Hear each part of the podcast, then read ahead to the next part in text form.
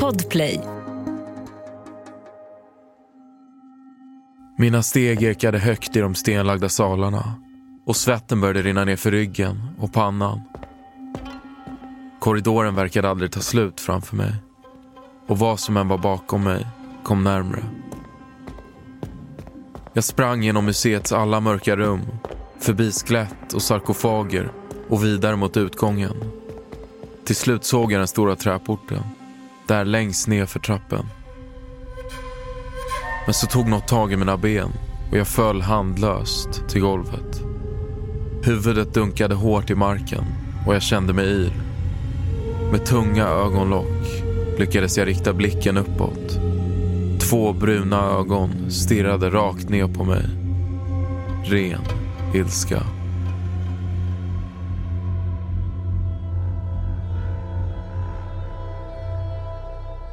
Välkommen till Oförklarliga fenomen.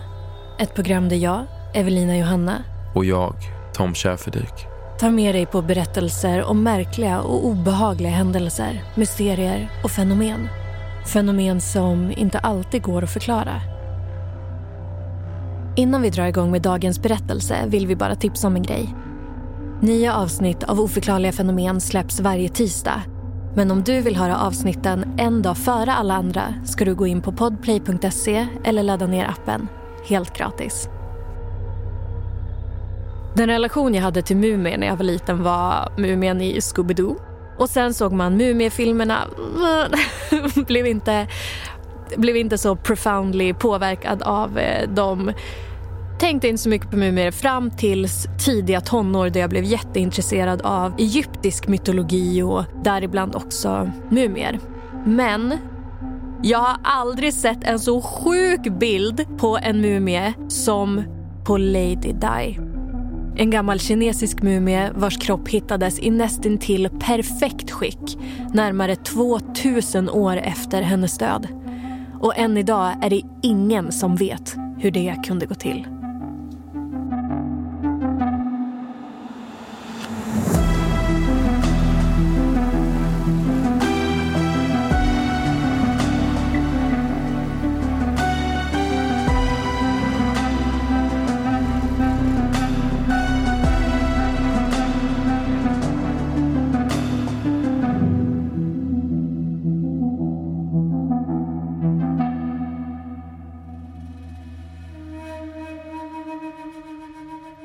För ungefär 2200 år sedan lever en mäktig greve i Han-dynastins Kina.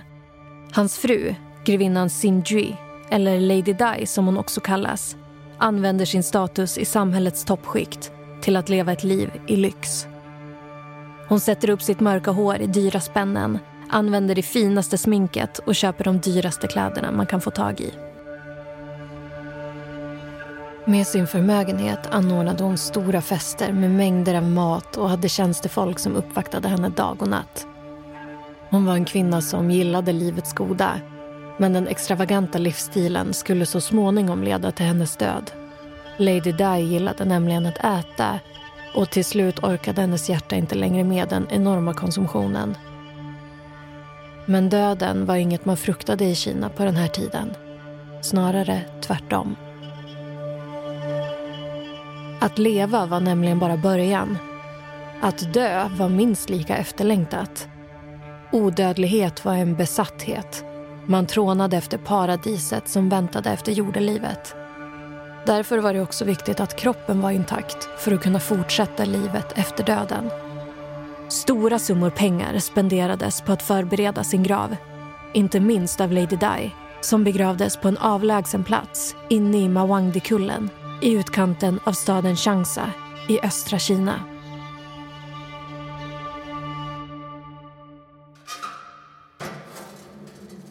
Städvagnen lämnade två blöta hjulspår efter sig på den mörkbruna parketten. I korridoren där jag gick luktade det såpa, klorin och något annat som inte riktigt gick att sätta fingret på. Metodiskt förde jag moppen i långa drag fram och tillbaka över golvet. Det var något med det rutinartade svepandet som lugnade mig. Lite som att virka eller nynna på en sång. Medan jag rörde mig sakta framåt i korridoren blev den konstiga lukten starkare och trängde igenom den citrusaktiga doften från såpan. Jag höjde blicken och såg den välda ingången som ledde in till stora salen. Såklart, tänkte jag och drog upp dragkedjan på min fleecetröja så den täckte näsan. Det hade luktat konstigt här inne de senaste nätterna. Inte så starkt, men på något sätt framkallade doften ändå kvällningar hos mig. Motvilligt drog jag med mig vagnen in i salen och påminner mig själv att jag bara hade några pass kvar innan skolan började igen. Tanken irriterade mig, för det enda jag kunde förknippa med skolan just nu var mina klasskamrater som förmodligen låg och sov i sina överklassvillor. Och här stod jag, mitt i natten, viftandes med trasor och dammvippor för att ens ha råd med nästa termin. En enda pryl från hyllorna runt omkring mig och jag hade aldrig behövt oroa mig igen. I ett försök att dämpa min frustration tänkte jag att det här är ett första steg på resan mot framgång. En dag kommer jag slippa oroa mig för om pengarna ska räcka till. En dag kommer jag kunna välja vad jag vill äta baserat på vad jag är sugen på, inte vad jag har råd med. Ett kurrande ljud avbröt mina tankar. Middagen, som bestått av två kokta ägg och ett äpple, vållade uppror i magen. Det bullrade till igen, men den här gången kom det väl inte från mig. Jag stannade upp för att lyssna. Det lät som ett knarrande ljud. Som när man går på ett ojämnt gammalt trägolv.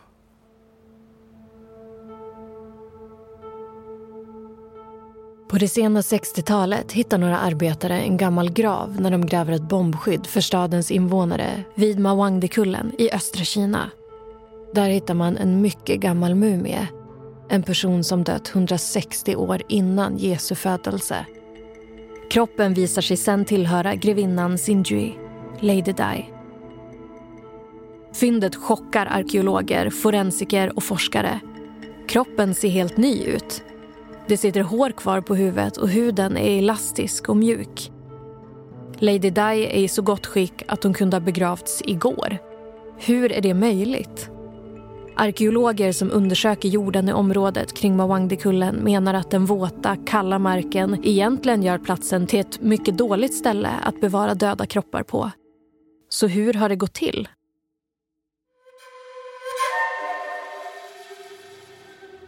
Oron spred sig i kroppen.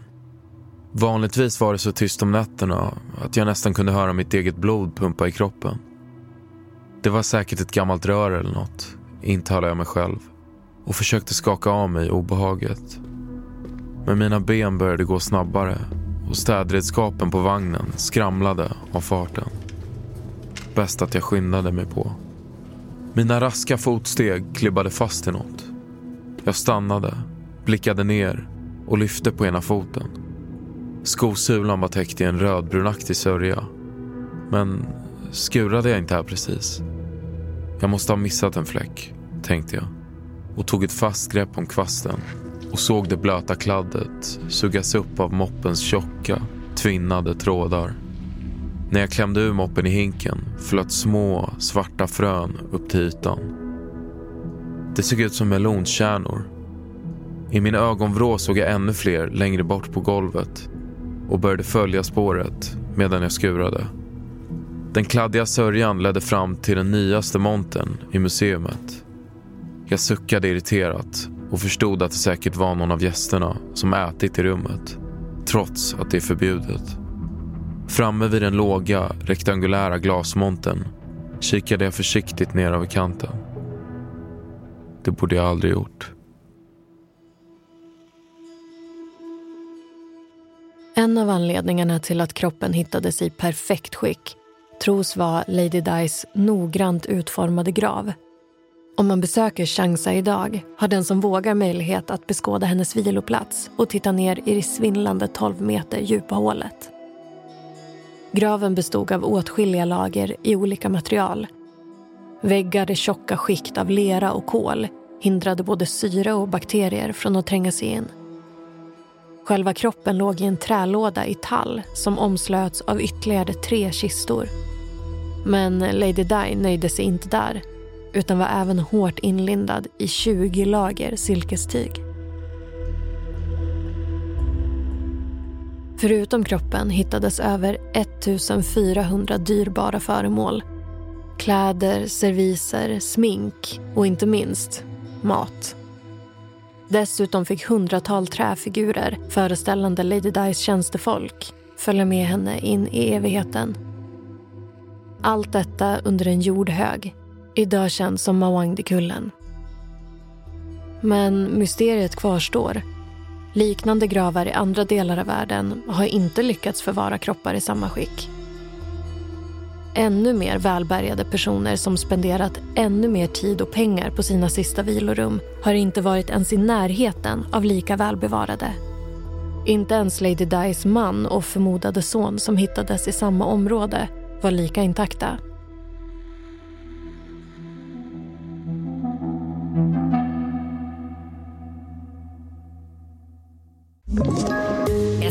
Poddtips från Podplay. I fallen jag aldrig glömmer djupdyker Hasse Aro i arbetet bakom några av Sveriges mest uppseendeväckande brottsutredningar. Går vi in med hemlig telefonavlyssning och, och då upplever vi att vi får en total förändring av hans beteende. Vad är det som händer nu? Vem är det som läcker? Och så säger han att jag är kriminell, jag har varit kriminell i hela mitt liv men att mörda ett barn, där går min gräns. Nya säsongen av Fallen jag aldrig glömmer på Podplay.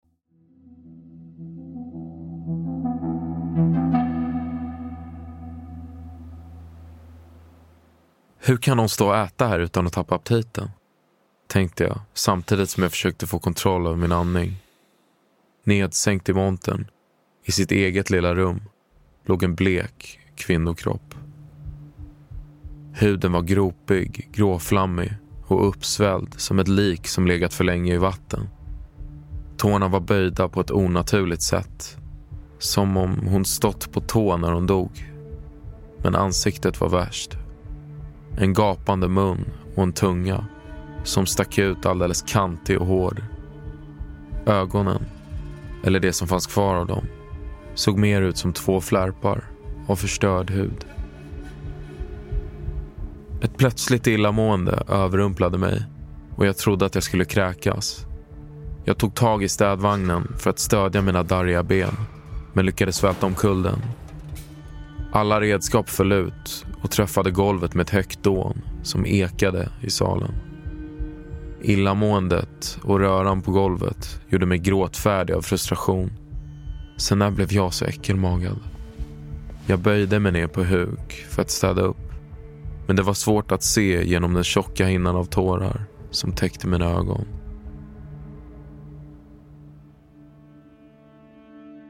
På grund av Lady Dies bibehållna form var det till och med möjligt att genomföra en obduktion av kroppen. Men det var ingen som frivilligt ville ta sig an uppdraget. Tillfrågade experter avstod en efter en. Alla var rädda för att förstöra kroppen och ängsliga över att vanhedra sina förfäder. Enligt gammal kinesisk tro har nämligen dödas själar stor makt att påverka de levande. Det var viktigt att se till att människor fick med sig bra energiflöde, eller qi, ner i graven. Ansvaret låg på de som var i livet, som även skulle skydda graven. Misslyckades man blev själen missnöjd och hemsökte sina ättlingar. Men till sist klev en ung juniorläkare fram och undersökte kroppen med sina kollegor. Resultatet var häpnadsväckande. Organen såg nästan helt nya ut. Det fanns fortfarande blod i venerna och hjärnan var helt intakt men halverad i storlek. En inspelning av operationen visar hur obducenterna står över kroppen och böjer på armar och ben, helt obehindrat. I vanliga fall kan en enda rörelse på mumiers kroppar leda till att de i princip smular sönder. Man hittade till och med melonfrön i magsäcken vilket förmodligen var hennes sista måltid.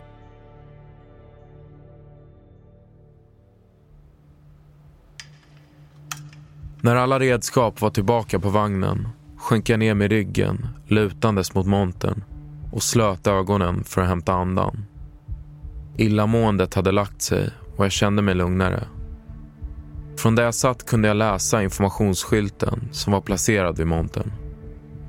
Kroppen tillhörde en gammal adelskvinna som hade levt ett liv i rikedomens tecken. En bild visade hur hon möjligen sett ut som ung.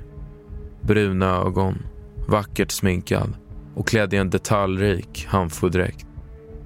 Jag läste vidare på skylten och fick reda på att en tredjedel av hennes grav var fylld av mat och dyrbara föremål.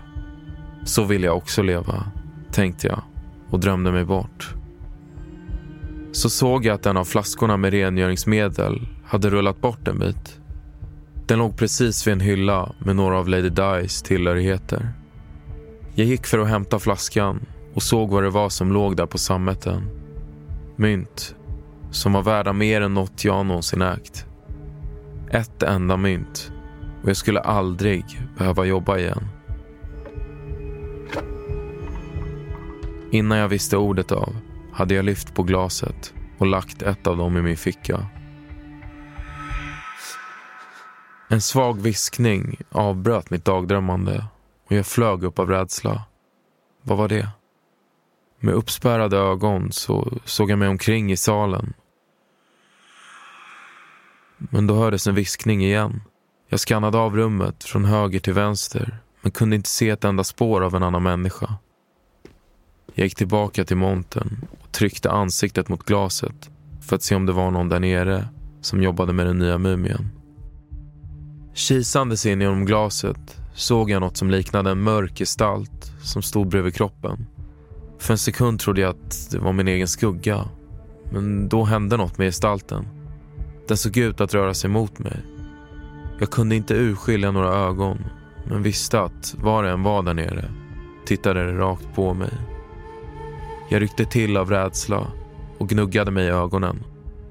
När jag slog upp dem igen såg jag fortfarande gestalten.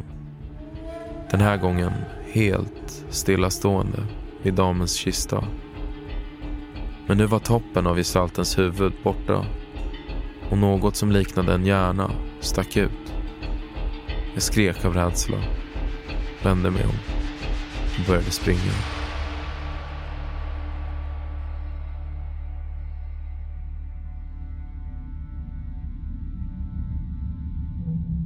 Under obduktionen analyseras även en glänsande rödbrun vätska som kroppen låg i men som ingen kunnat lista ut exakt vad den består av. Oändliga provtagningar genomfördes på vätskan och det enda man kunde se var att den var något sur och innehöll spår av magnesium. Vissa kom senare att kalla den för odödlighetens elixir. Forskare tror nämligen att den oidentifierbara vätskan kan ha varit nyckeln till att Lady Dies kropp hittades i så utmärkt skick.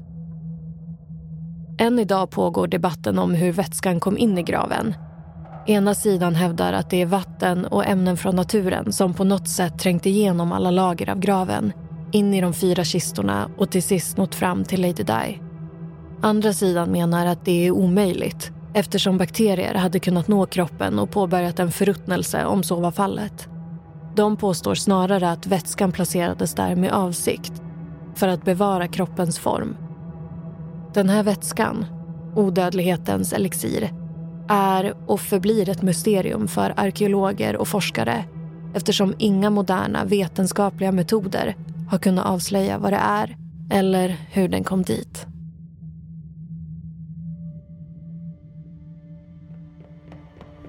Jag kunde knappt se rakt när jag sprang. Stegen ekade högt i korridorerna och svetten började rinna nerför ryggen och pannan. Det fanns ingen tid att tänka. Jag behövde bara komma ut. Jag tog mig genom museumets alla rum, in till personalrummet och raka vägen mot utgången. Shit. Mina nycklar. De ligger kvar i omklädningsrummet. Tänkte jag i panik och vände tvärt för att rusa tillbaka och hämta dem.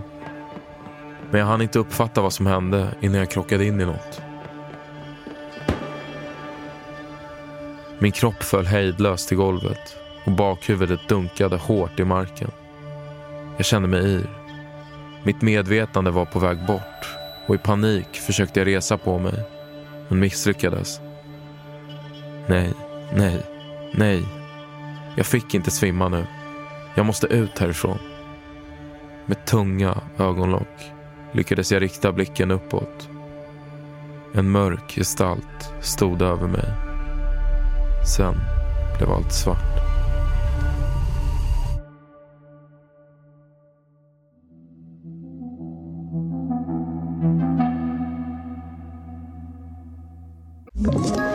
Ett poddtips från Podplay. I fallen jag aldrig glömmer djupdyker Hasse Aro i arbetet bakom några av Sveriges mest uppseendeväckande brottsutredningar. Går vi in med hemlig telefonavlyssning och, och då upplever vi att vi får en total förändring av hans beteende. Vad är det som händer nu? Vem är det som läcker? Och så säger han att jag är kriminell, jag har varit kriminell i hela mitt liv men att mörda ett barn, där går min gräns. Nya säsongen av Fallen jag aldrig glömmer på Podplay.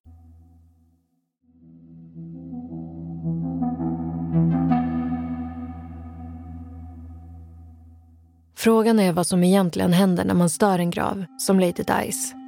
Trots att det inte finns några vittnesmål av missöden kring de som hanterade Lady Dice grav eller kropp finns det annat som pekar på att det vilar en förbannelse över de som stör en mumies viloplats. Ett välkänt exempel är inträdet i Tutankhamons grav år 1922. De som utförde utgrävningen ska enligt sägnen alla ha dött en plågsam död under mystiska omständigheter.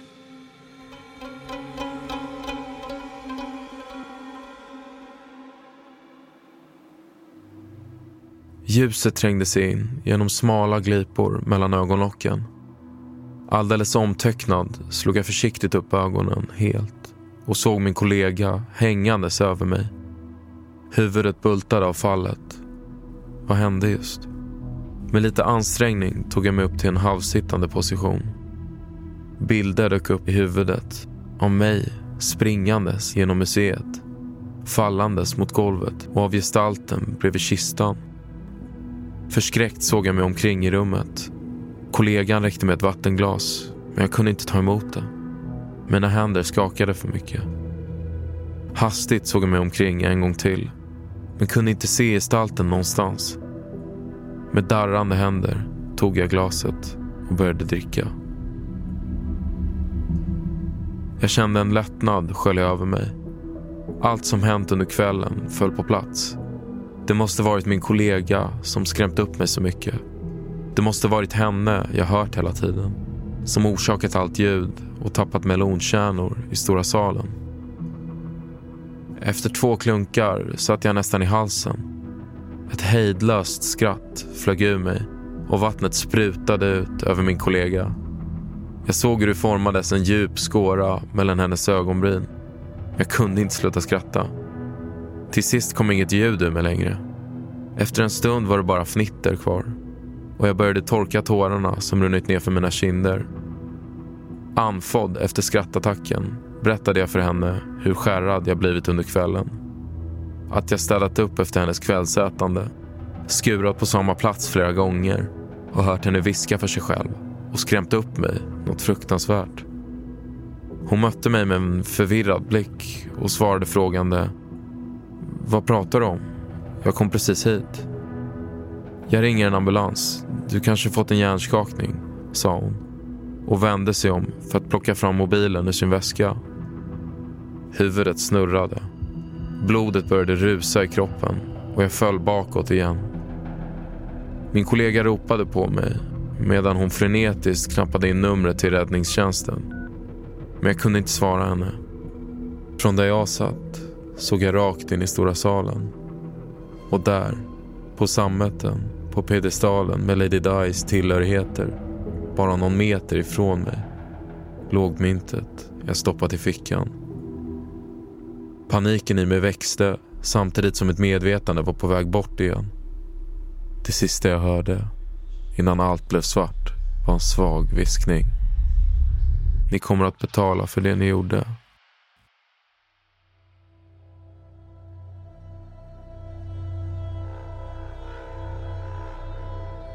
Du har lyssnat på Oförklarliga fenomen med mig, Evelina Johanna.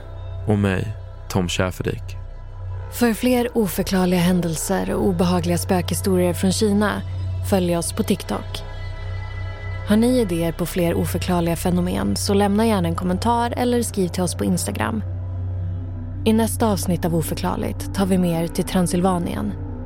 På 1500-talets slut bjuder societetsdamen Elizabeth Bathory in unga adelsflickor till sitt slott för att lära sig hur man beter sig som en dam.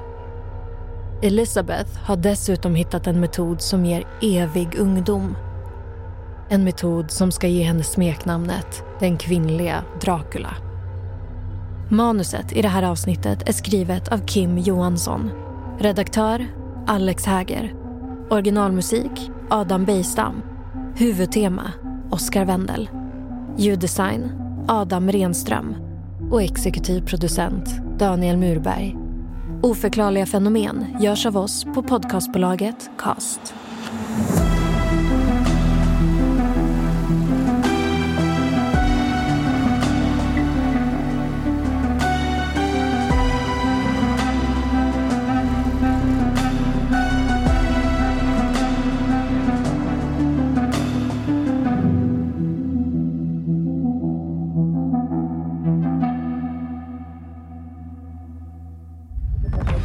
Podplay, en del av Power Media.